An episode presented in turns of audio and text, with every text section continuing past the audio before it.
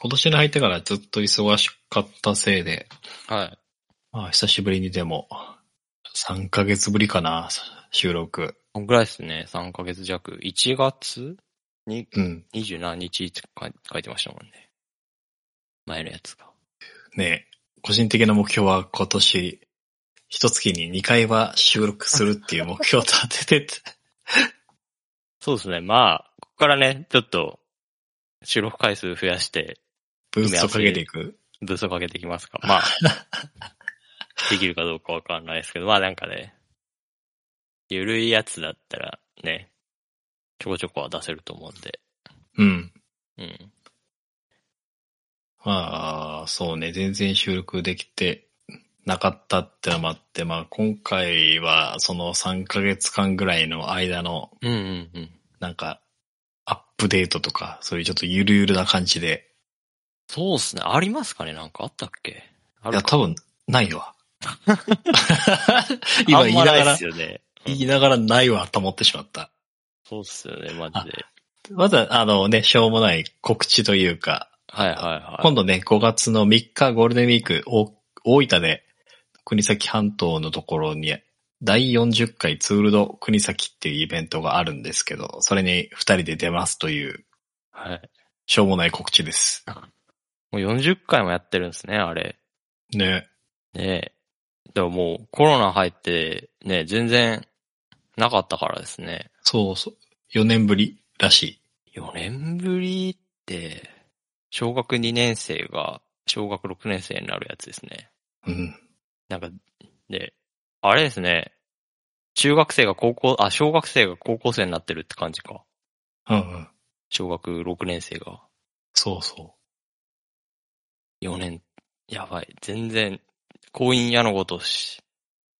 全然僕ら成長してない気がする。むしろなんか、年取って退化したみたい な。う。ね。まあ、ぶっちゃけ小学生から何も変わってない気がするけど、俺は。いや、まあまあ、男男子みんなそうじ ゃん。こんばんは。あ、え こんちゃん。いやこんちゃんだ。あれ あれ、こんちゃんが反応したんだけど。ちょっと待って、こんちゃん今日入ってくる何予してるん定ですか収録です。 あ、すいません。ちょっと迷い込んでしまいまして。迷い人が来ちゃった。人生の迷い人。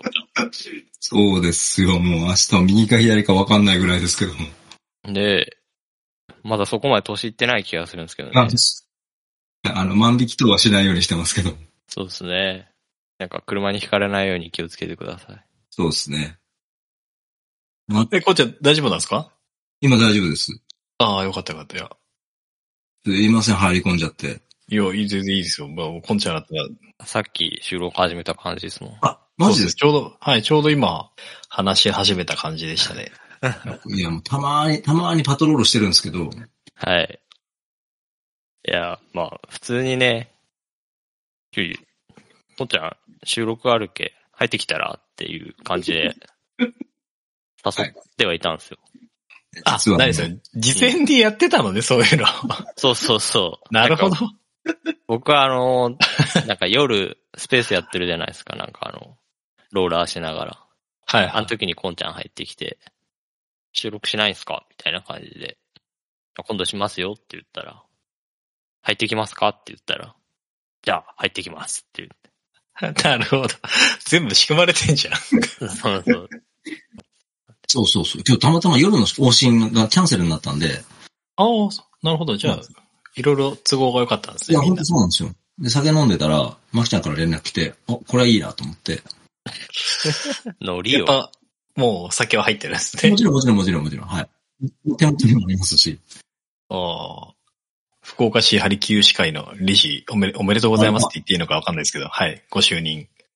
ねもう、ありがとうございます。もう理事なのに収録にお酒飲みながら入っててですね。本当に信憑、信頼性がもう、どんどん下がりますけども。うんむしろブレなくていいと思います。今、ありがとうございます。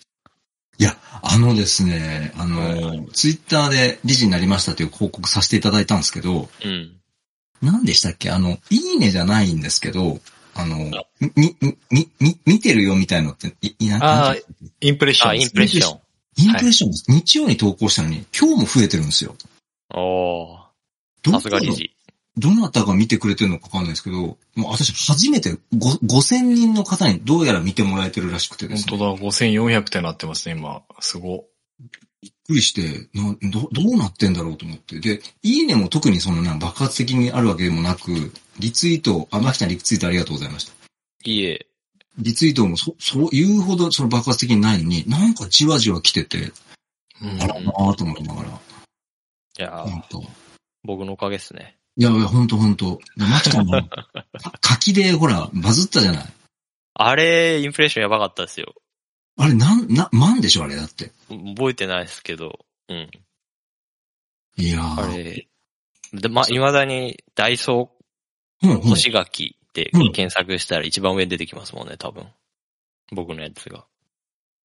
いやー、だってあれは本当お見事でしたもんね。そう。いやー。まあれはそうですね実用的なバズりだったんで、すごくこう、好感がありますけど。正直ちょっと気も気持ち悪かったっすもん、なんか。いやいやいやいや。あれ本当に世の中の知恵袋として知っていただきたいと。まあ自転、自転車でもね、同じようなことやってるんですけどね。全然ね、バズらないっていうね。あマジニッチすぎるっていう悲しい、悲しい佐賀。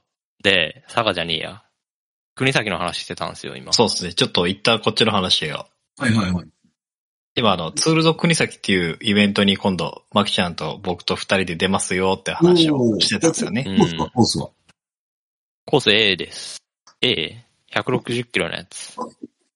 やば、やばくないっすかちょっとい、生きってやったけど、ちょっと、この、ね、申し込んだ時の自分をグーで殴りたい。いや、もう申し込んだ時点で殴ってていいっすもんね。なんかマジでこう。 まあまあ、なんか、いや、お前どう考えても無理やろって感じやったけど、スタート何時ぐらいなんですか朝、朝しかわかんない。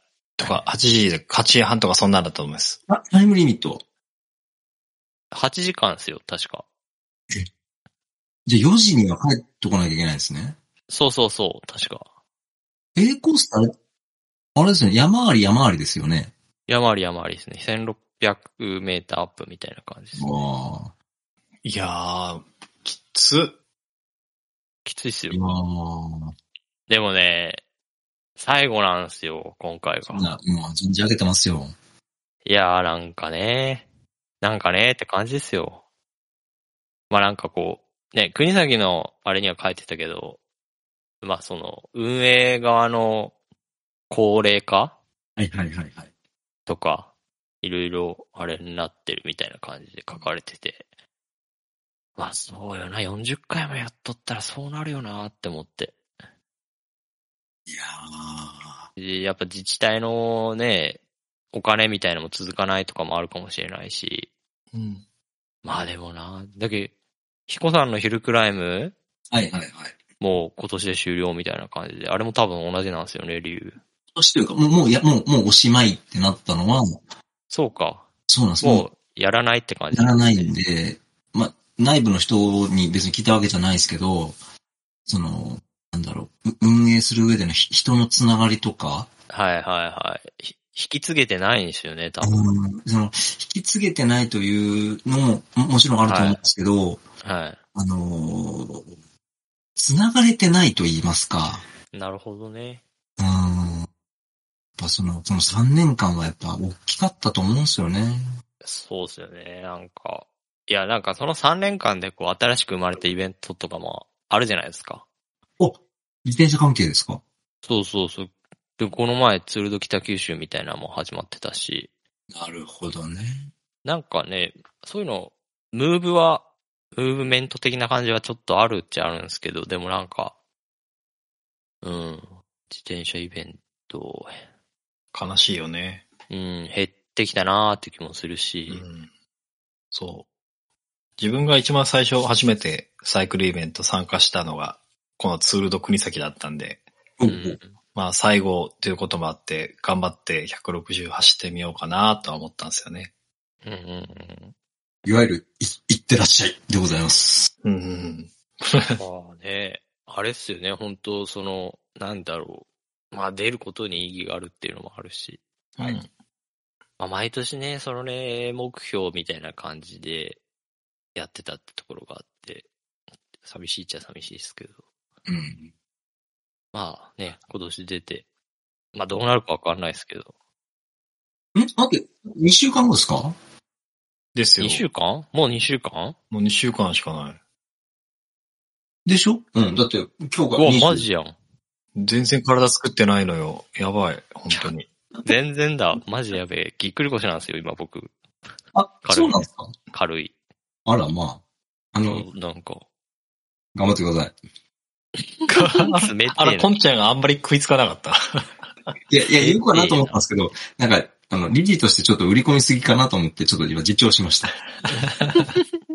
理事、理事助けてよっていう。ああ、そうじゃあ、ふくらはぎ戻ってください、ふくらはぎ。ふふくらはぎなんですね。いや、なんかケツかなって思って。くらはぎです。あの、症状的に多分。へえ。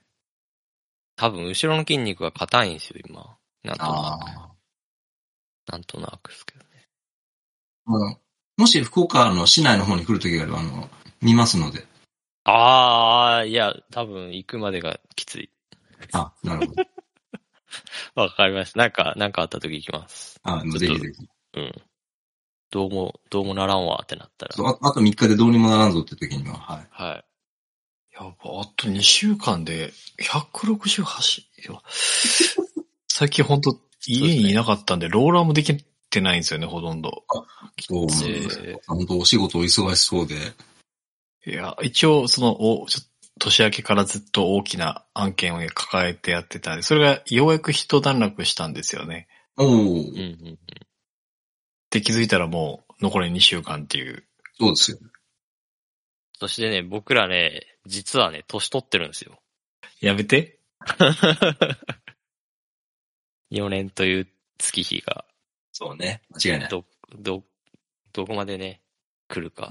こう、ミドルサーティーやったのがアラフォーに入ってくるっていうね。こそうですよ。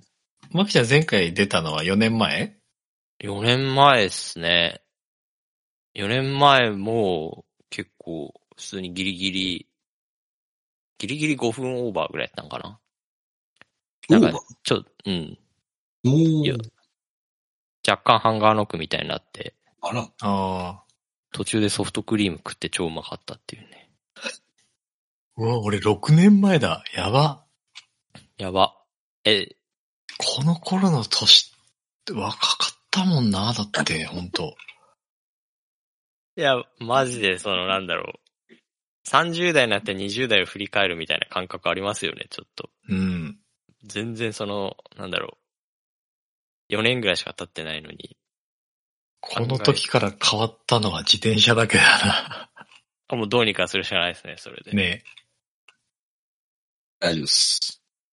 大丈夫です。筋肉は何歳になっても育ちますんで大丈夫です。あ、確まあ、かそうですよね。はい。なんか、その辺でね、こう、本番のね、バカ力的なやつで、やっていくしかないです。そうそうそペース配分だけ間違わなけりゃいけるっしょ、多分。っていう淡い、淡い考え方。う。あ、それは、でも、せ、ああると思いますね。ねえ体勢がまだついてないけんな。なんか、100キロぐらい走っとったらいい気がする。に。そう、100キロ走っとこうと思って、ちょうど明日から運よく休みがあるんで、ああ、いいっすね。うん。少しだけアドバイスさせていただくと、160キロを4で割って、あ、順調順調と思ったらドツボになるので、そこだけは忘れないようにしてください。ドツボになるんだ。なえりどまういすうことですかその結局時間と40キロ進んだぞ、次80キロ進んだぞって言って、このペースで行こうと思ったら、はいはいはい。あれなんか最後の40キロ全然進まねえんだけど、みたいな。ああ、なるほど。足足を割ってた、みたいそな、ねうそうそうそうそう。なので、よし、いいペース、いいペースと思ったら大変なので、はいはい。あの焦らず、急がず、ペース配分だけちょっと。そうですね。僕、今のね、自分にできるそうそうそうそうんうん。う。そこだけ。ペースで、冷静にね、こう、ハートはね、燃えてね、頭は冷静みたいなやつですよね。それそれそれ。頑張ります。はい。なんか久しぶりすぎて浮かれポンチになりそうな気がするけど。確かに。ね、ペース配分間違えたってな途る。中途中ツイートするんですかいや、わかんないですね。余裕なかったら全然そんなあれないし。あじゃあまあ、余裕ない、あの、なかったら、あ、頑張ってるなと。そうですね。久しぶりにブログ書きたいけどないいんじゃないですか。こう、どっちに転んでもネタになるじゃないですか。はい。そうそうそうそう。うん。でも写真ゆっくり撮ってる余裕なさそうなぐらいのタイムなんだ よな、もはや。ああ、写真撮る、ゆっくり撮る暇ないっすよ、多分。なんか、ねパンクしたら写真撮るぐらいの感じじゃないです か。後でね、声で報告するんで。了解です。ちょっと楽しみにしてます。まあ、まきちゃんが作ってくれた、あの、ジャジャージで行こうかなと思ってるんで。あ、俺な、まあいいや、なんか、き考えとこう。いいっすね。気づいた方で、もし話しかけてやってもいいかなという方がいらっしゃれば、キョドル二人を見れます。マジでまあまあコミュ障超ですから、ね。絶ひ人見知りの二人が、あ、あ、はい、みたいな感あじ、あ、と、と、あ、あ、ありがとう、ありがとうございます、みたいな。だあ、すいて。あ、あ、あ、あ、あ、あ、あ、あ、あ、みたいもなう、。か、か、顔なしレベルの、はい、会話 です。そうそうそう。はいって、あ、はい、はいってなるような感じですね。うんいや、そう。だからあれですよ。今日はね、こんちゃん、近況とかを話そうみたいな感じあで。なるほど、なるほど。そうそうそう。って感じで収録してます。あと黙っときますんで、ちょっと、ここの場にいさせてくださいや、こんちゃん喋りましょうよ。い。いやいやいやいや、飛び入りなんだ。飛び、あ、なるほど。いや、別に今日は本当にお題があったわけじゃないんですよね。そうそうそそうなんですかう。うん、なんかありますネタ。あ、じゃあ、いいっすか、ぶっこんで。いいですよ。うん。あのですね、あの、私今、も盲学校というか、視覚支援学校の教育に携わらせてもらってるんですけど、あの、マキちゃんもたくさん、ああんまり缶のアルコール類飲まないと思うんですけど、はい。い。缶缶のアルコール類のプルトップの横に展示があるんですよ。ああ、ありますね。あれってですね、プルトップって引くんですけど、プルトップの右側とか左側とか、統一性はないらしいんですよ。はで、えっと、あそこの展示にはお、お酒って書いてあるんですね。はいはいはいはなので、えっと、間違えないでくださいねっていう、まあ、意味合いがあるんですけど、はい。プルトップの右側か左側かに書い書くっていうの統一性がないがゆえに、間違って読んでしまう場合があってですね。い。うん。何を間違えるかっていうと、点字って、その上下反対させると、あの、別字になっちゃうんですよ。ほうほう。なので、あの右側に書いてあると思って読んでみたら、お酒って書いてないんですよ。で、うんここで問題なんですけど、このダンシング FM でこのネタをぶち込むんですけど、お酒っていう、お、おは、えっと、一文字ずつなんで、おとさとけなんですけど、これ、逆、逆というか上下反転、反転、なんていうかな、えー逆、上下を逆さまにしてしまうと、うん別の文字として認識されてしまうんですが、ここで問題です。ででん。このお酒、上下反転させた時のひらがなって、なんと書いてあるでしょうか全くわかんないと思うのでヒントを出します。まきちゃんに関係します。ええ何シリフェチとかです かいやいや、3文字3文字。い。 こらこら。えかん、もうアルコール類さんってシリフェチって書いてたら笑うでしょ。うん。まあ、答えからいくとですえ、ね。男おああ、でもそんな感じ、そんな、そんな、その3文 字。えーちょっと待って、ちょっと待ってください。もうちょっとこのじゃあ時間ください。はいはいはいはハイパン。え、違う。い。よ4文字4文字、それ4文字。なんだろう。つねげ。あ、ゲってなると4文字になっちゃうんです。あそあ、うなんだ点々でね。そうそうそうそう。えすいません、なんか、えらい、だ、黙らしてしまって申し訳ないです。そうっすね。軽い事故っすね。あいや、このネタ知った時に、あ、もうこれ喋れるのダンシング FM しかねえわと思って。えー、なんだろう。たくさん、なん、なんすかえ、わかんない。じゃあヒント俺に、、俺っぽい三文字。お尻。ああ。でお尻そ。れいいですね。もし、あーヒント2いきます。えー人間だもの。え、あれじゃないですか。おあの、みじゃないですか。ね、なんですかね。あの、居酒屋のトイレに貼ってあるようなやつですよね。そうそうそうそうそうそうそう。三つおですかお、お、お、お、来た来た来た来た来た来た来た。ちなみに今、み三つ王の中の一文字正解です。え、じゃあ、薪を正解です。 なんと、お酒って、そうはい逆から読んでしまうと、巻きをになるんですよ。へえ。え。おーすごい。全然、全然関係ねえって思って。いやいやいや、いやもう、だからここでしか喋れないと思って。いや、それ僕のツイッターたまに見てる人し、ちゃんと見てる人しかわかんないでしょ。まあまあまあまあ。僕、あれですね、なんかしょうもないことでポエムするとき、巻きをって書くんそうでしょよだから、だから、もうほら、なんていうのうん。ち今パトロールしてるから。ゃんと、ちゃんと見てるよ、みたいなそうそうそうそアピールですか。まともなこと書いてないけんな。ツイッターとか。う。これであの、たまたまですね、飲んでたのがサントリーだったので、サントリーにあの聞いてみたんですよ、お問い合わせ窓口に。これ、右と左間違えちゃうと困らないですかって。別にあ能の、力クレームとかではなくて、その、単純に質問として。はい、興味そでしたら、あの、あの、そこまで考えてませんでしたみたいな返事が来てて、えそ、そうなんです。あ、そうなんだと思って。まあもちろんその、なんていうの、缶のビール持って、巻きって書いてあったらこれ変だなと思って、まあ読み直すとは思うんですけーど、はいはいはあの、統一性はないという、い。ことを知ってえそうなんだ、というネタがありました。ー、やべ、全然自転車に関係ない。あ、そうです。関係ないです。はい。もうマキちゃんだけです。笑ってしまった、普通に。じゃあ、たくさん全面カットでよろしくお願いします。もう今回あんまり編集する気ないんだよね。 あやっあ、た。じゃあ、あれですか。あれ。もうぶっちぎるだけで、私が出た時からもう、今の話までを全部ぶっちぎって、 もう一回、水崎の話。なんか全然話噛み合わんな、みたいな。ポンちゃんだけ一人、声、声が切られてるみたいな感じ。事故事故。事故ですね。まあ、たくさんの編集が大変なんで、このまま行きますね、と。はあ、よかった。いじゃ。あ採用ということで。だって、人間だもの。はい。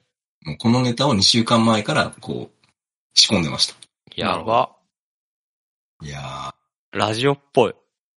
ラジオっぽいなんか居酒屋っぽい。普通にえだ、まあ、まあ、えだ、まあ、居酒屋のネタで。そうですね。もうでも、あれですね。やっぱ目の見えない方は、もう、ほんとちょっとした気遣いみたいなのって、やっぱり、そうなんです。まだまだ行き届いてないんですね、そういう意味ではう。ん。あの何が困るって、あの、電車が困るって言ってましたね。ああ。タッチパネルだと、もうわかんないんですよね。ああ、確かに、はい。なそのうで、ですそうよね。違法賃がありましたもんね、昔はね。昔ね、運賃ボタンだったので、その下に点字入れてくれてたんですけど、うんうんうん。別にな、なんだろう、この改善してくれとかそういうわけじゃないんですけど、技術の進歩によって、なんかこう、あこあ、そっかう。うん、だからもうスイカとかみたいなやつ使ってくれってことですよね、結局。それもあるんですけど、いわゆる、なんていうかな、まあ、障害者の手帳を持ってたりすると割引になってしまうので、ああ、そそうのかス。イカで対応ができなかったりするんですよね。あ、スイカにその辺のなんだろう、機能ないんすね。うん、っていうふうにき聞きましたね。もしかしたらあるのかもしれないですけど、その、あんまり使わない人にとっては、そっか、そうですよね。そうなんですよ。スイカとか持つじことで、まあまあまあ、窓口行くしかないって感じか。そうなんですまあ窓口行くのも大変っちゃ大変やけど。よ。うん。その、めま、マジョリティ、マイノリティの問題で言うと、まあ、いろいろあるなと思ってですね。そうですね、もうちょっとユニバーサルデザイン的なそうそうそうそう。感じで。うん、なんか、本当なんか、いろんなことに気づかさせていただける環境で、うん。私自身も学ばせてもらってますね。そうですね。確かに、その辺見落とされがちな気がしますね。いざね、そういう状況にならんと見えてこないっていうのもわかるやろ、あるやろあ。ります、あります。まあね、って感じですよね。あの、ぜひ、あの、これを聞いてる方々の、えっと、白状っていう白い杖をちょっとこう、掲げてたら、い今困ってますっていう合図なので、ぜひ、あの、お困りですかっていう感じで。で、いきなりこう近づいて話しかけちゃうとびっくりするんで、あ、今あの白状見えたんですけど、声かけていいですかみたいな感じでです。うんうん。ああ。はい、あの、なんていうかな、ササポート。サポートっつうとちょっと偉そうか。まあ、コミュニケーション取っていただけると。そうですね。はい。うんうん。ただですね、じゃ弱者弱者っていう感じでもなくて、結構ね、ギャグも通じますし、喋りも面白かったりするんで、そうなんですよね。普通の人っすもんね。そうなんですよ。ね。うん。ただ、少し障害があるだけってだけで。そうそうそう。あの、視覚ということが、えーわ私たちとは違う。だからなんでしょうね。身長の違いみたいなもんじゃないですか。190センチが見える世界と、性別の違いとかそういうレベルですもんね。そうそうそうそうそう。うん。あなので、もっともっと、こう、ガンガン世の中に出てきてほしい思いと、出てきたことによる弊害をどんどんどんどんこう知っていただけたらな、という思いで、はい。なんかすみません、自転車ラジオなのに全然、そうっすね。まあまあね。そうですね。これから自転車の話につなげていこうかなって思ったけど、全然思いつかないですね。はいこれはもう、うん、ああ、でも、そう、どう、ヘルメットの話とかあそういう整備、整備的な話でいくと。あーあ、ちょうどヘルメットで聞きたかったんだよね。はいはヘルメットってどれぐらいで買い替えなきゃいけないのかな、あれ。い。確か、だいたい OGK とかのやつは3年とか書いてますもんね。あ、ありますよね。今、まあ、結局、パ発泡スチロールじゃないですか。そうそううん。そううんだからあの、紫外線で劣化するんですよね、あの辺って。で、あと汗とかもそうやけど。だからあの、スカスカになるというか、脆くなるっていうのがあるんで。だからね、どうしても、寿命は出てくるっていう感じですよね。ちょっとさすがにもう変えてないんで、国先前に変えようかな。そうですね。でも、どなん、まあでも高いのはまだ全然大丈夫か。高いのっていうか、まあ、あれですけど。今だけ、あれじゃないですか。4月から努力義務になって、うんうん。まあなんかめっちゃ売れてるっぽいじゃないですか、もう。あの、あそこ行ったんよ、おと、おとといかな。上村サイクルパーツに。はいはいはい。行ったら本当にヘルメットが、在庫がめちゃくちゃ少なかったっす。マジで、あ、あこれぜめちゃくちゃ在庫余ってるイメージあったけど。でもあれですよね、その、なんだろう。こう、よ、世の中を満たしても自転車でヘルメット被ってる人ってまあまあ少ないじゃないですか。少ないね。うんうん。だけど、この前見たのが、その、親御さんが子供を自転車通学始めるからっていうので買ってたんですよ。はいはい。だからやっぱそのなんだろう。その辺でめっちゃ需要があるんやろうなっていう気はしましたね。その、なんだろう。若い子たちそうかもしれないですね。学校とかも絶対被らせると思うんで、そうそうそう、多分、なんか、あんまり見ないみたいな感じのこと結構出てくるじゃないですか。はいはい。だけど、割とだけ、その、学校とかそういうこうクローズされた、あれ、中では結構増えてんのかなっていう気はしてますね。うん、そうかもしれないですね。うん。まあまあ、被った方がいいっていうのはあるんでですね。特に若いとか、ね、この追い先長い人たちは特にですね。っうん。ていうのもあって。で、これもなんだろう、ヘルメット努力義務化みたいな、なったじゃないですか。はいはい。で、まあ世間的にはこうヘルメットとかいらんやろうとか、頭守るにはヘルメットが大事みたいな感じで、こういろんな議論が出てたんですよね。4月の頭ぐらい。で、まあ僕らって割ともう、なんだろう。スポーツバイクでしか乗らないじゃないですか、あんまり。うんうんうん。だからまあ被るのは当たり前みたいになってるじゃないですかね。はいその、じゃないですか。そう。でそう考えて、考えると、そのなん、僕らに対してのメリットって何かないかなって思ってたんですよ。うん。そ、そしたら、その、ヘルメットってヘルメット自体がいちいちまあまあ高いじゃないですか。うだん。からその、自転車屋さんに買いに来た人たちとか、ヘルメット売ってるとこってまあ、大体こうスポーツバイクとか置いてるところが多いじゃないですか。うん。そこで、こう、ヘルメットの値段を見て、うわ、まあまあ高えなっていうのと、スポーツバイクの値段を見て、嘘やろってなると思うんですよ。はい。そうすることで、その僕らがこう路上を走る上において、車の人たちっていうか、要は世間一般の人たちから見られる目がちょっと変わるかなって思って。え、どっちで結局、あいつらめっちゃたっけえやつ身につけてるやん、みたいな。あはあはあは頭おかしいやろ、みたいな感じになるじゃないですか。あ。はいはい。もしそういう場合、そのなんだろう、お店に行って、保険とかちゃんとあるとか、で福岡とかだったら、こう自転車保険も義務化みたいな感じになってるじゃないですか。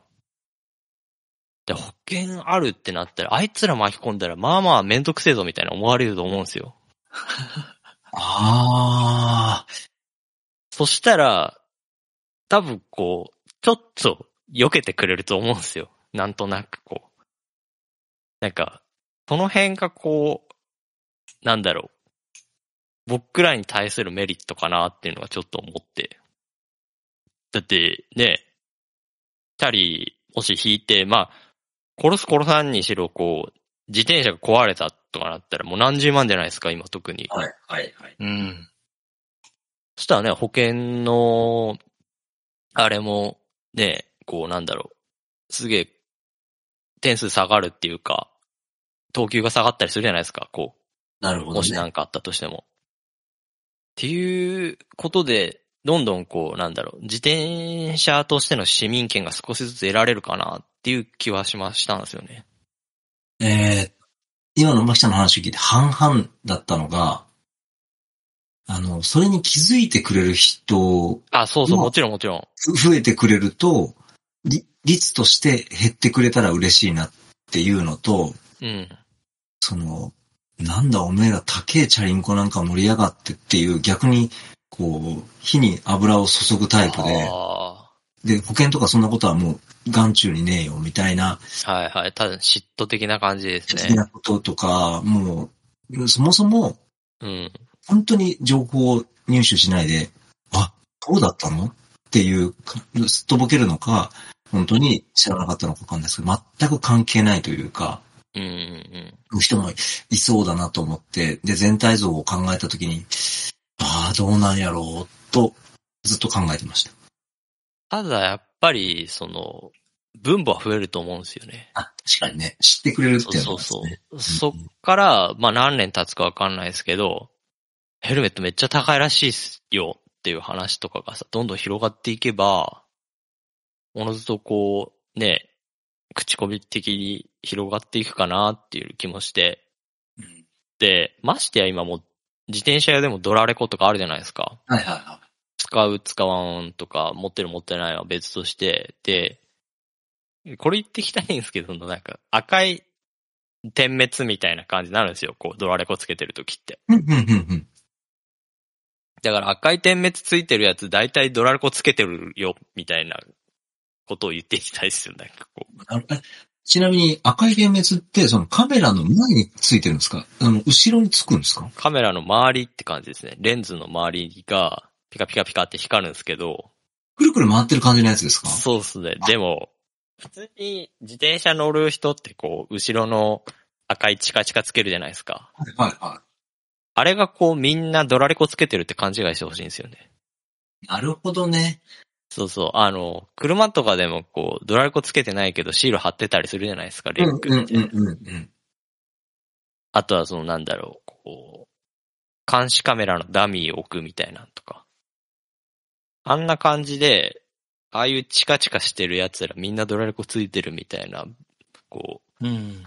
ほら、ほらじゃないですけど、何人かおるうちの何人かは、本当につけてるじゃないですか。はい。だからそれで、あいつらもっとやべえぞっていう、あ、それ、それ賛成。いいですね。それ、それ面白いな。あるし、ドラレッコがあるってことも知ってほしいんですよね。来る、自転車にも。ああ、そっか。知らない人の方が多いのか。そうそうそう。だからこう、あんまりこうなんだろう、代理店とかの影響とかで、一般的にこう、自転車さんでもあんまり売り出してはないんですよね。値段もそこそこするし。うんうん。でガーミンが、この前出したっちゃ出したけど、まあまあ値段するんで、そこまで普及してないんですけど、ねえその、なんだろう、そういうものがあるってえ知ったら、もっとめんどくせえやつになるじゃないですか。違う。だから、今回のね、ヘルメットの件ってすげえうまくやったなっていうのがあって、うーん。多分一番効くんじゃないですかね、この、なんだろう。その、ロビー活動的なことで、自転車の。あじじわじわとね。そうそうそう。だから、なんか、ね、うまいなって思いましたね。正直自転車やってる人間からしたらヘルメット義務化とか、努力義務化とかされても、全然こう、聞いてこないじゃないですか。はいはめんどくさいなとかもならんし。い。うん。っていうのがあって、なんか、に絶対、ニュースになってたじゃないですか、普通に一般的なところで。うんうんうん。で、みんな、ヘルメットとかあるんや、とかいう気にもなるやろうし、っていうのがあって。これちゃんと調べたわけじゃないんで、こんな発言していいかどうかわかんないんですけど、あの、私あの、保険屋さんのうん。策略だったのかなと思ってて、ああ、チャリンコの事故が起きて、保険払わなきゃいけないけど、あなたヘルメット被ってないので、保険おりませんよなのかなと思ってたんですよ。あでも、でも、それもあるとは思いますよ。多分、その、うん、被ってる被ってないで、多分、出る、あれが変わってくると思います。そうそうそうそう確実に。なので、あ、うまいことやったな、その払、ね、あの、もう悪く言うわけじゃないですけど、できれば皆さん安全に乗ってほしいけど、そうですね。確実にそういうのはあると思いますもんね。うん、なんかね、だって、あの、福岡にチャリテリっていう、あの、なんていうかな、あの、文文化があるって言っていいのかわかんないですけど、まあ、共有、シェアする自転車があって、あれも結局、あの、なんだ、めちゃくちゃするややつがいる、いるんですよね。はいはいまはあいまあ事故起こしたりもするんですけど、でチャリの方、チャリチャリの方で保険入ってるんですけど、。うんうん。まかないなくなったりするときに、結局あなたメット被ってなかったんでとかっていうことにもなって、チャリチャリの方にとって、あの、な損害を少なくするのかな。え、これ、まあ、会社の名前言っちゃってるから、本当かどうかわかんないので、ここは、難しいんですけど。でも、確実にそれはありますし、あとまあ、社会的な目線から見ても、頭怪我して、労働力が減るって思ったら、で、ヘルメット被って労働力確保した方がいいっていうのもあるんで、うんうんまあ、余計な出費が減るっていうのはあると思いますもんね。うん。うん。まあ、なんか、でもなんか、OGK が今、警察のヘルメットを受けてるらしいんですけど、ほうほう。結構い、寝耳に水やったらしくて、うん。え、OGK の方がそうそうそう。だからそのヘルメット業界が、すげえこう、圧力的な感じで、そういうのやれみたいな、要は、利権ですよね。うんうんうん。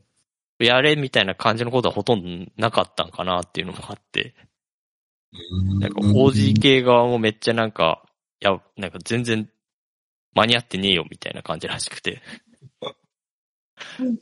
特需には特需なんやけど、おまわりさん、でもだいぶ前から普及してましたよね。そうですね。でもどうなんやろ今回で一気に来たんじゃないですか多なるほど。いや、受注がね。分。ん受注もやし、多分もう、警察はみん、努力義務じゃなくても義務化されてるんじゃないですかね、もう。うん。今回の件で。で、そう。で、さっきこう、車の話したじゃないですか。うんうんうん。で、僕この前あの、車は後ろから検知するレーダーみたいなの買ったんですよ。え、そんなんあるんですかそうそうそう。この話しても、その、なんていうんですかね。こう、盛り上がる人と盛り上がらない人がいると思うんですけど、うんうんうん。田舎道を走る人とかめっちゃ嬉しいと思うんですよね、この機能って。いやー。そのレーダー付きテールライトみたいな。田舎ってもうほとんど車来ないじゃないですか。うん。だから後ろからこう車来ない時って結構道の端とかじゃなくてこうね、ちょっと真ん中寄りを走りたいじゃないですか。走って結構デコボコしてたり、うん。するんで、はい、はい、わかります、わかりわまだす。ちみたいになってるっていうか。田舎走るときって僕、まあ、真ん中ら辺走ったりするんですけど、あすいません、あの、えっと、な神奈川交互通行じゃなくて、あのーなん、うん、そうそうそう。 2車線じゃないか。そうそ。いう一車線というか、一車線ずつって感じですね。うんうんうん。いや、ってわいう状況なかりんま。ですすけど、そう。で、その時とかに、車が来たりしたら、こう、避けるじゃないですか。はいそれが、結構早めにわかるんですよね。車来てるみたいな。へえ。あ買ってよかったって思います。便利便利。そう。で、それが、だけど前まではガーミンでしかなかったんですよ。うんうんうん。結構高いやつ。まあ、テールライトにレーダーがついてて、みたいな。で、うんうんサイコンサイクルコンピューターで教えてくれるみたいな。うーん。だったんですけど、それがなんかね、中華のメガ、え違う、マージーンってとこかな、うんってところが出して、それが、まあ日本で代理店が取り扱ってるんですけど、さ2万ぐらい、2万弱ぐらいで出してたんですよ。はいはい。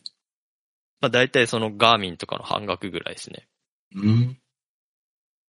で、それ買って試して、さ、再婚で知らせてくれるんですか何で知らせてくれるんですかサイコンで知らせてくれます。ほーん。だから、対応してるサイコンまあ、大手のサイコンは多分大体対応してくれるんですけど、で、や、もう普通にこう、サイコンのサイドに車のマークが出るんですよ。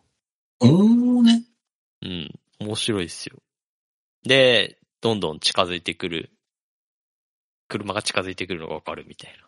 うーん。まあ、速度差みたいなのを見てやってるみたいな感じらしいんですけど。うんうんうん。で、それがね、結構便利よくて、でね、価格も結構落ちてきてって感じだったんで、へえ。え、ちなみに、おいくらでえーっとですね、僕も中国のメーカーなんですけど、中国は直接買ったんで、1万5000円ぐらいかな。おう1万5000か1万4000ぐらいでしたね。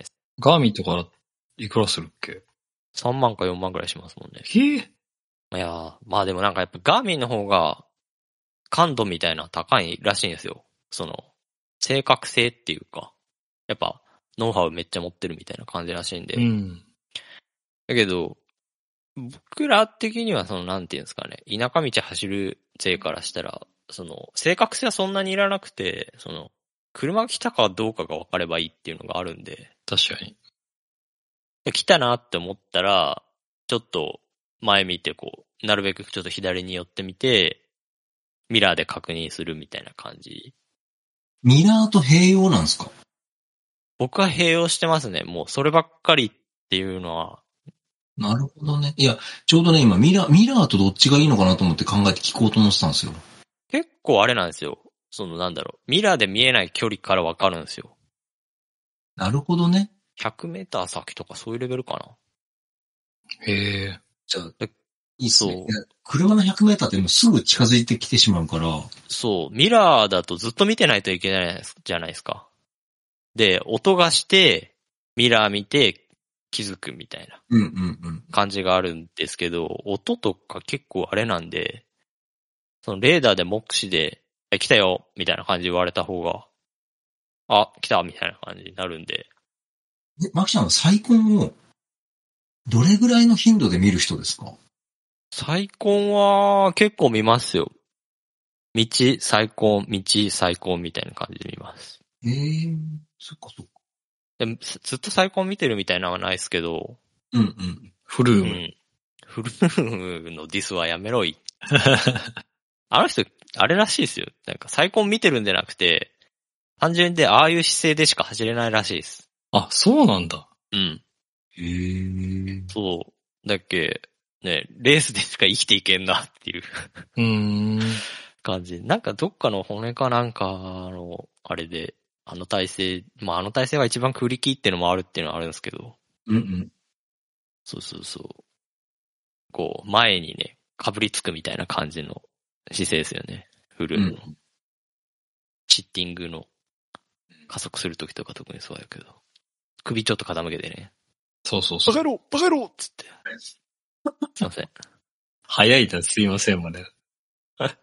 で、そう。って感じで、そのライトを買っ買いましたって感じですね。最近の近況としてね。面白いっすよ。ね、レーダーね。うん欲。しいないいっすよ。で、あれなんですよ。これ何がいいかって言ったら、こう、まあ、テールライトなんですよね。うんうん。で、テールライトにレーダーがついてるみたいな感じなんですけど、その、車が来たら、発光パターンが変わるんですよ。パパパパパみたいな感じで。ほうほうほうほうはいはい。だから、僕だけじゃなくて、後ろについてる人もわかるっていう。おだから、一粒で二度おいしいじゃないですけど、はい。後ろの人にも、まあ大体こう後ろついてる時って、ケツと地面しか見てないじゃないですか。はいはだから、そういうのもあって、でお尻のところにライトつけてるっていうのもあって、パパパパってなったら、あ、車来たんやなーみたいな感じで、ちょっとミラー覗いたら、へえ飽きてるみたいな感じになると思うんで、なんかそういうメリットもあるなって思って、それ面白いっすね。うん。なんかレビューの YouTube とかでレビューいっぱい出てるんですけど、それで言うので書いてて、おおいいやんって思って、それで買いましたね。へえ。まあ、絶対的に僕が前にいないといけないっていう状況になるんで。そうね。頑張って弾いてくださいっていう感じ。そうそうそう。 そういう感じになもる。ろ刃の剣になってる。そうそうそう。それ買ったばっかりに面白いな。感じで、まあ、あれですよね。だから結局そのライトも中華のメーカーなんですけど、いや、最近やっぱ中華メーカーが面白くて、いろいろ。どんな風に大体不況になると中華メーカーが活発になるんですよ。へえ。結局他のメーカーとかが高いじゃないですか、結う局。ん。そしたら、やっぱこう、中華メーカーだとやっぱね、現地の価格みたいな感じっていうか、生産してるところの価格みたいな感じになるんで、マージンが減るっていうのもあって、うん。案外安くなるんですよね。であやっぱむちゃくちゃなんであの人たち、パテントとか関係ないんで、っていうのもあって、で、なんでこう不況の時に中華が勢い増すかっていう話をすると、その、リーマンショックの後に、円が1ドル70円とか80円とかだった時代があったんですけど、その頃に結構自転車が爆発的なブームになったんですよね。で、その後に円がこう100円台ぐらいまで盛り返した時に一気に物が売れなくなったんですよ。は今みたいな状況で。その時にも勢いがあったのが中華メーカーがい台頭してきたんですよね。い。うーん。だからその、中、いわゆるい中華、中華カーボンとか中華カーボンホイールみたいなあったりするんですけど、その頃に、そのなんだろう、いろんなところが、いろんなメーカーの偽物とかを作って売ってたんですよね。だいぶ昔、10年弱ぐらい前の話なんですけど。うんうん。で、その頃に結構真面目にやってるとこもあったんですよね。そういう偽物とか作らんで、自分たちのやつをやっていこうみたいな。その頃頑張ってたところが、今、ウィンスペースとか、あとはホイールメーカーとか、そういう風になってってるんですよね。うーん。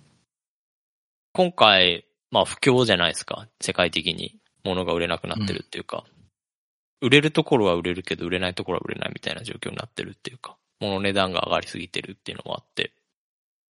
で、なんか最近めっちゃ中華が面白くて、価格破壊をいっぱいしてくれるんですよね。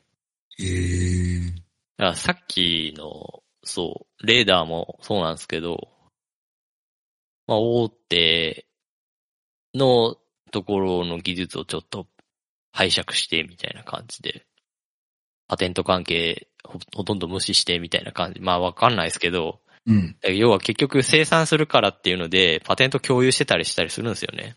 うんうんあんたんとこ作ってくれるならこの技術使っていいよみたいな。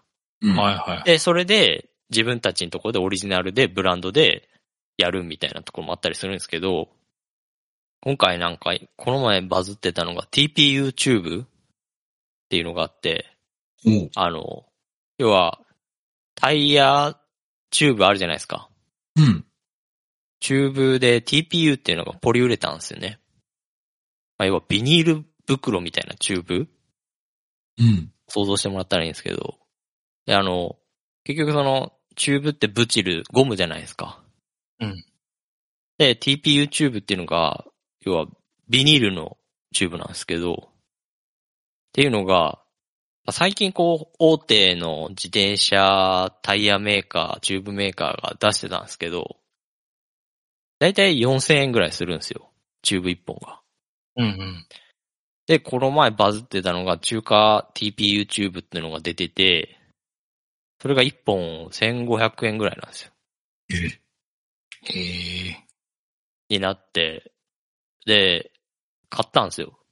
おうおう。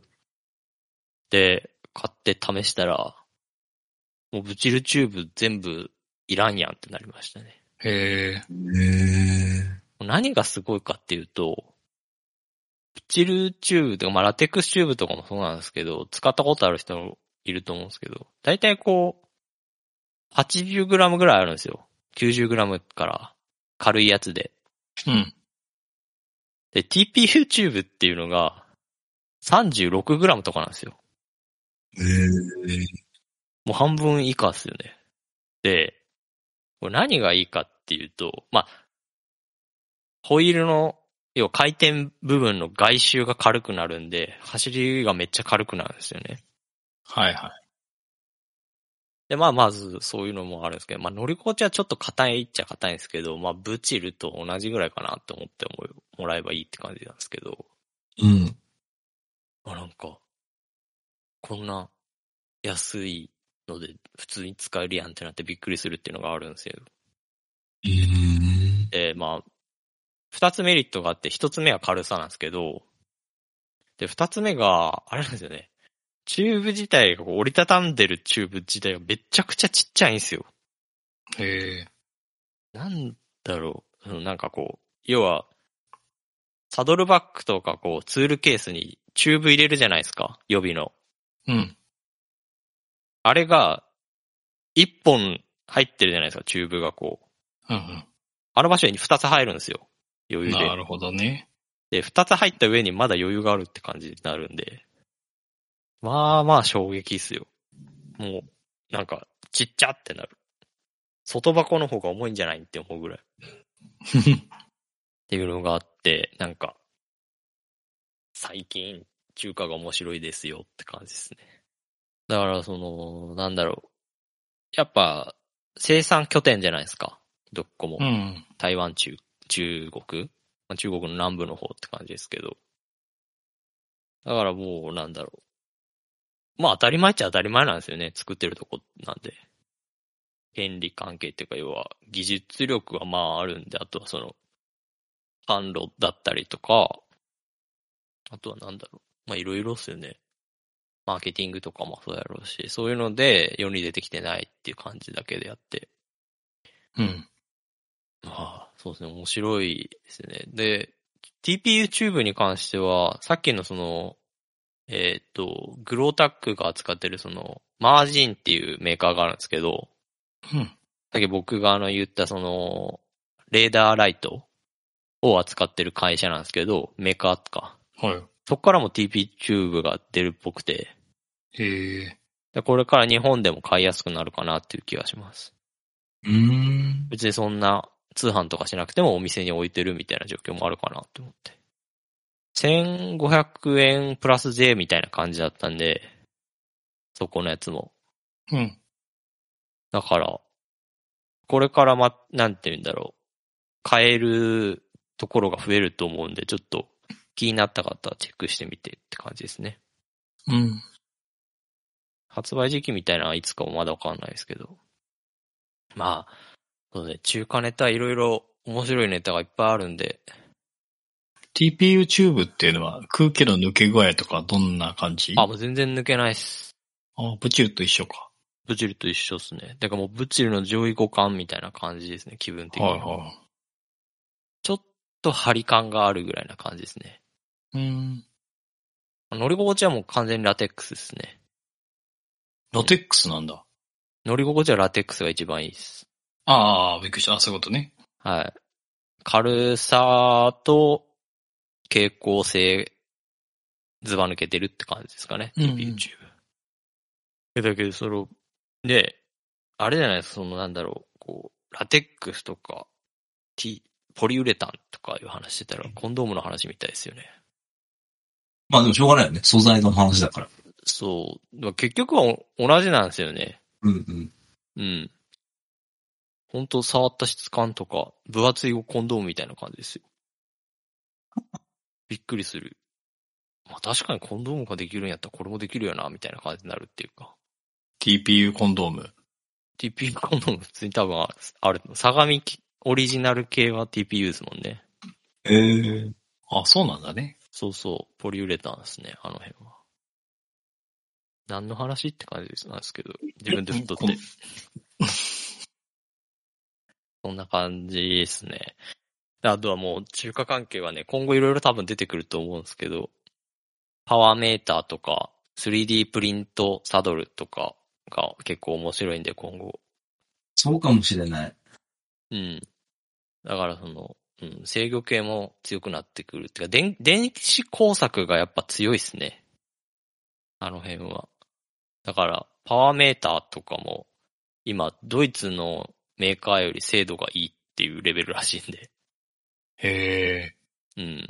で、で、うん、島の使うぐらいやったら、みたいな感じの空気もあるし。まあなんか、そうですね。うん、精度高いっぽいんで、こう、パワーメーター気になる方とかは、ちょっと、中華関係を、ちょっと軽く見ておくのもいいかなっていう気はします。了解です。ちょっとディープな話になりすぎましたけど、大丈夫です。うん、なんか最近いろいろ見てきた、面白かったなっていう、蓄えてたネタっす、この辺。まあでも、が、ここ3ヶ月ぐらいでなんかあったネタとしては、まあ、うちらといえば、スパークル置いただけどさ、はい。なんか前、四季さんもいろいろ言ってたけど、なんか GCL、最近何が起きてんだあれよくわかってなくて、なんか、あまりウォッチ仕事の都合でできてなかったんだけど、なんかだいぶいろいろ燃え、燃えてはいないけど、なんか燃えかけてたなっていう感じは受けたんだけいいど、よ実際何が起きてんだろうと思って。なんか、あれっすね。よくわかってないっすよね、みんな。たる、多分、みんなわかんないっすよね、多分。 あれに関して は。なんか明確に、すげえ、この話は、の顛末全部知ってるぜ、みたいな人がいない気がします。確かに。いや、もう右京さんしか知らないんじゃないですか。いやー、やし、観測者の視点によって全然話も変わってきそうやし、うう。ん。ただ、ただ、愛がないよねっていう気がします、うんちょっと。 こう、な、なんていうんですかね。ちょっとなんかこう、高く見積もりすぎてる気がする。JCL っていう、っていうかそのなんだろう。うん。あれ自体を。なんかちょっとうさんくさいですよね、なんとなく。うん。そうなんですよ。その言葉なんですそう、NFT とかやり出して、で、で、なんか、で、あれってなんかまあ、株式投資みたいなんでいいやんって思うけど、そうじゃないんだなって思って、まあなんか権利関係とかあるかもしれんし、で NFT の会社との癒着とかもあるかもしれんし、なんとも言えないですけどね。なんかこう、なん、なんですかね、こう、情情弱相手にしてるコンサルとか、あとはなんか地下アイドルの運営に同じ、なんか近い空気を感じるんですよね。旗から見てて。こああ。はれい。もう僕の一意見って感じなんですけど。うん。うんなんか、レースの配信のやつとかもそうやし、うん、 YouTube に上げてた方が、こう、選手のたちにとってのメリットにもなる気もするんですよね。うん。まあ、事実としてあるのが、まあ、せ昨シーズンまでは YouTube で無料でみんな見たい人が見れてたんだけど、今年から見れなくなったっていうことだよね。そうそうそう。まあ、お金払ってして見るっていうのは全然いいんですけど、えっと、3月の関石のそのうつんのレースだけって私読んだんですけどね。他はいまやだ、、まだわかんないですよ、それ多分。そうなんですかとりあえず、あのレースはそうって感じで、ああ、そうなんだ。はいはい。そうそう。で、あれに関してもそのなんだろう、レース当日に知ったんすけど、で、レース当日に知って見ようって思ったら、その、あ、もうダメ見ダメれる権利が買えなかったんですよ、そうね。そうそうそう。え、当日ダメなのそうそう。当意日味わかんない。 買ってもいいようにしてよって思って、うん結構あれで不満爆発した人も多いんかなっていう気がして。だけどもう前日までに買っといてくださいみたいな感じあって。ええ いや、じゃあもうちょっとアナウンスしろよみたいなのもあるし、ねちょっと周知できてなかったっていうのがあって。で、もう当たり前のように YouTube 開いたら、レースないし。え、どういうことって思って調べたら、このサイトで配信しますっていうのが出てて、ああって思って見に行って値段見て、まあ1000円かってもね、2レース1000円やったら1レース500円やったらまあお布施でもいいかって思って見ようかなって思ったら、販売終了しましたって書いて。 なんやねんってなる。そこ売っとけよって思いながら見てましたけど。それ、マキちゃんと同じ状況だって人結構多いと思うけどね。多分そうなんじゃないですかね。で、まあなんかあれで不信感持った人も多いと思いますよ、なんとなく。うん。まあいろいろごたついてたじゃないですか。なんはかいはい、チーム業として独立して JCL なんとかかんとかみたいな感じで。はいはいはい。いやいやいや、みたいな。なんか、地域創生どうなったんみたいな感じもあるし、しかもなんかエース級をこう、地方のエース級をみんな引き抜いてやるみたいな。うん。いやいや、愛、愛はないんかいみたいな。だから上位リーグみたいな感じで、行き来するような感じすればいいのに、全部自分たちで管理しますみたいな感じ。だからそのなんだろう。普通のなんだろう、地方のチームとかは JCL に上納金払ってるみたいな感じのうん、う構ん。図になるじゃないですか。うん。まあ、それで成功すればいいんやろうけど、ちょっとなんかやり方に愛がないなっていうのを感じて、確かなに。んとも言えないっすよね。まあ、本当僕のただの個人の意見って感じですね。うんこの辺に関しては。全然事実関係もわかんないし。で、一ファンのね。そうそうそう、一ファンの関数で、YouTube に上げてたら、僕って結構 YouTube とかで海外のレースとかめっちゃ見るんですよ。うんうん。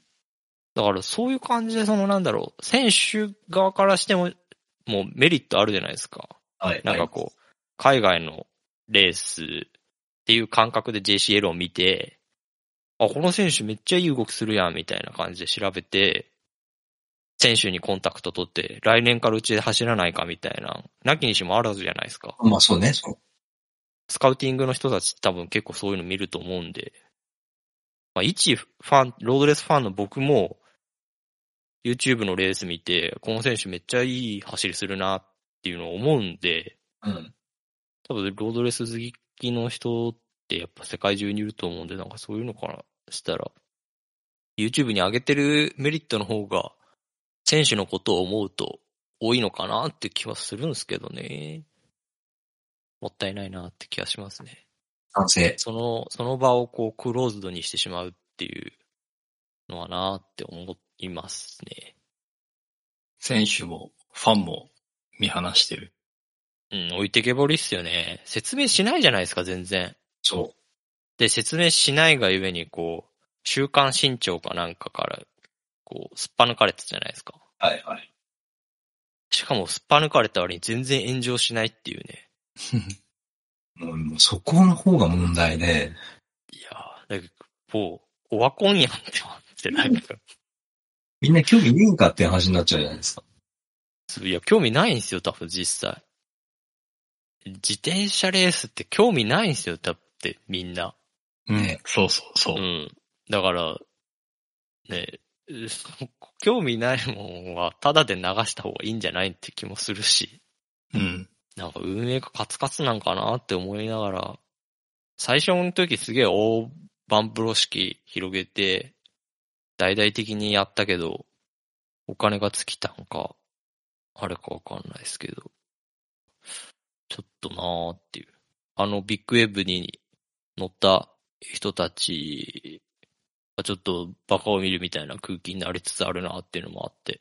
うん。ねえ。いや、やっぱ運営状況とかね、聞くとね、なんとも言えないんで、どこのチーム多分カツカツだと思うんですよ。ね。うん。結構頑張ってチーム運営してるところが多いと思うんで、そういうの見るとねって感じもして、もうちょっと還元してあげてもいい気がするけどって思いながら、うん。まあどこで、ね、広告収入しかないんでですね、あの業界は。なんとも言えないですけど。 難しいっすね、この辺は。あの感じでね、うまくいいけば、あの動きは良かったっていう話になるんでですね、この辺も。うんうん。あどう転ぶかわかんないし、あれっていうのがあって、まあ、その、まあ見守るしかないって感じですけどね。だから、うんまあでも、もうちょっと愛は欲しいですよね。いいろんな。間違いない。ね。うん。あと、つなんか、ちゃんと説明してほしいですよね。うん。ね周知してほしいというか、うん。なんかこう、うん。マジでこう、碇シンジ君みたいになって ますもん。エヴァ級の。いや、運営が苦しいからとかっていうなら、それはそれで出してくれた方が、まだなんかね、そうそうそう。あ、じゃあちょっと協力しようかなって思っちゃうんだけど。そうなんですよね。なんか土下座できないっていうか。まあ別に土下座しろっていうわけじゃないですけ ど、なんかこう、もっと本当明確に表に出してほしいですよね、いろいろ。うん。そしたらね、やっぱ、協力するときは協力するっていうのもあるし、うん。なんかこう、格好つけてるっていう感じがするっていうか、まあ、別に泥臭くやれっていうこともないんですけど、うんうん。腹の内が全然見えないですよね。ね。腹割って話そうよって感じですけど。なるほど。ということは、まあ、今後はまた元に戻る可能性もあるっていう感じなのかな、さっきの。多分そうですよね。まあいろいろ、結局そのなんだろう、チームの方からも多分、いろいろあると思うんで、うんうん。各チーム。いや、あれはないっしょ、みたいな感じのあれが来る、上がってるっていうのもあるかもしれないし。まあだけど、どういう風に転んでいくかわかんないって感じですけど。まあ、一、ファンからすると、って感じですよね。 うん。うん。そんな感じですね。ちょっとね、あの話しだすと暗くなるんでね、やめましょう、マジで。確かにね。答え出んし、で、情報も少ないしっていうのがあっねて ほら、もう、こんちゃんが黙っちゃったよ、ほら。で、何も知何も知らないのと、いや、本当どうなるんやろうっていうところ から、本当そうなんですよね。まあ全く予想もつかんし、情報が表に出てこんしって感じで。議論のできないんですよね、正直。うん議論できるほどの材料がないっていうのがあって。まあ、一つ言えるのは、せっかく2年間ね、あんだけこう、YouTube 配信して、あの、面白みとか、こう、出してくれてたのを、パタッと蓋されちゃったっていう、なんかこう、喪失感というか、そうそうそう。寂しいですよね、ちょっとね。さ寂しさですね。うん。う裏切られたというか寂しいって感じですよね、うんどっちかって言ったらね。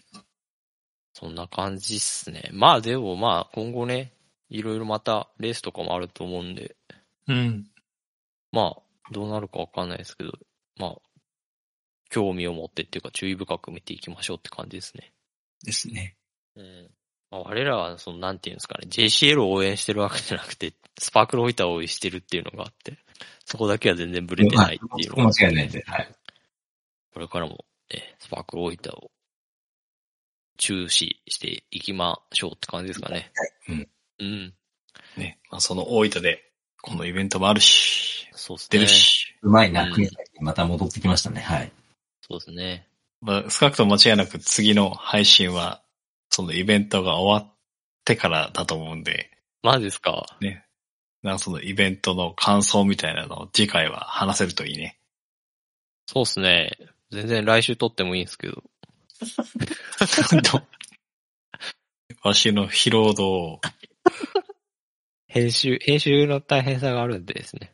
いや、でも、もう、あんまり編集ししないって今年は決めたんで、ああ、いいっすよ、もう。もうね、いい感じでやっていきましょう。編集しないといけないからっていう理由でやっぱり収録もね、考えてやるんだけど、まあ、は細かく編集しても、い。うん。それが伝わるかっていうと多分伝わらないと思うし、そうっすよね。えー他のポッドキャスト聞くとかいう人だったらわかると思うんですけど、いやー、マジでね、この、たくさんの編集っぷりは半端ないっすよ。多分やりすぎだと思うんで、ちょっと、うん、あ、そうですね。まあ、自分の首を絞めない程度にって感じです そねう。そうそう。うん。まあ最近ね、喋る方も慣れてきたっていうのがあって、割と、割と大丈夫な話しかしてない気がし ます。はい。はい。ちゅう感じで、なんか本当に今回は雑談っすね。雑談プラスコンちゃんの突により、ちょっといろんな 話題があちこち飛びましたけど、ここ3ヶ月の近況とか、今後の自転車業界を売れるということで、お話をしてまいりました。今回が、えー、68ですね。なので、えー次回のろエピソード69で、またお会いしましょう。バイバーイ。はバイバイ。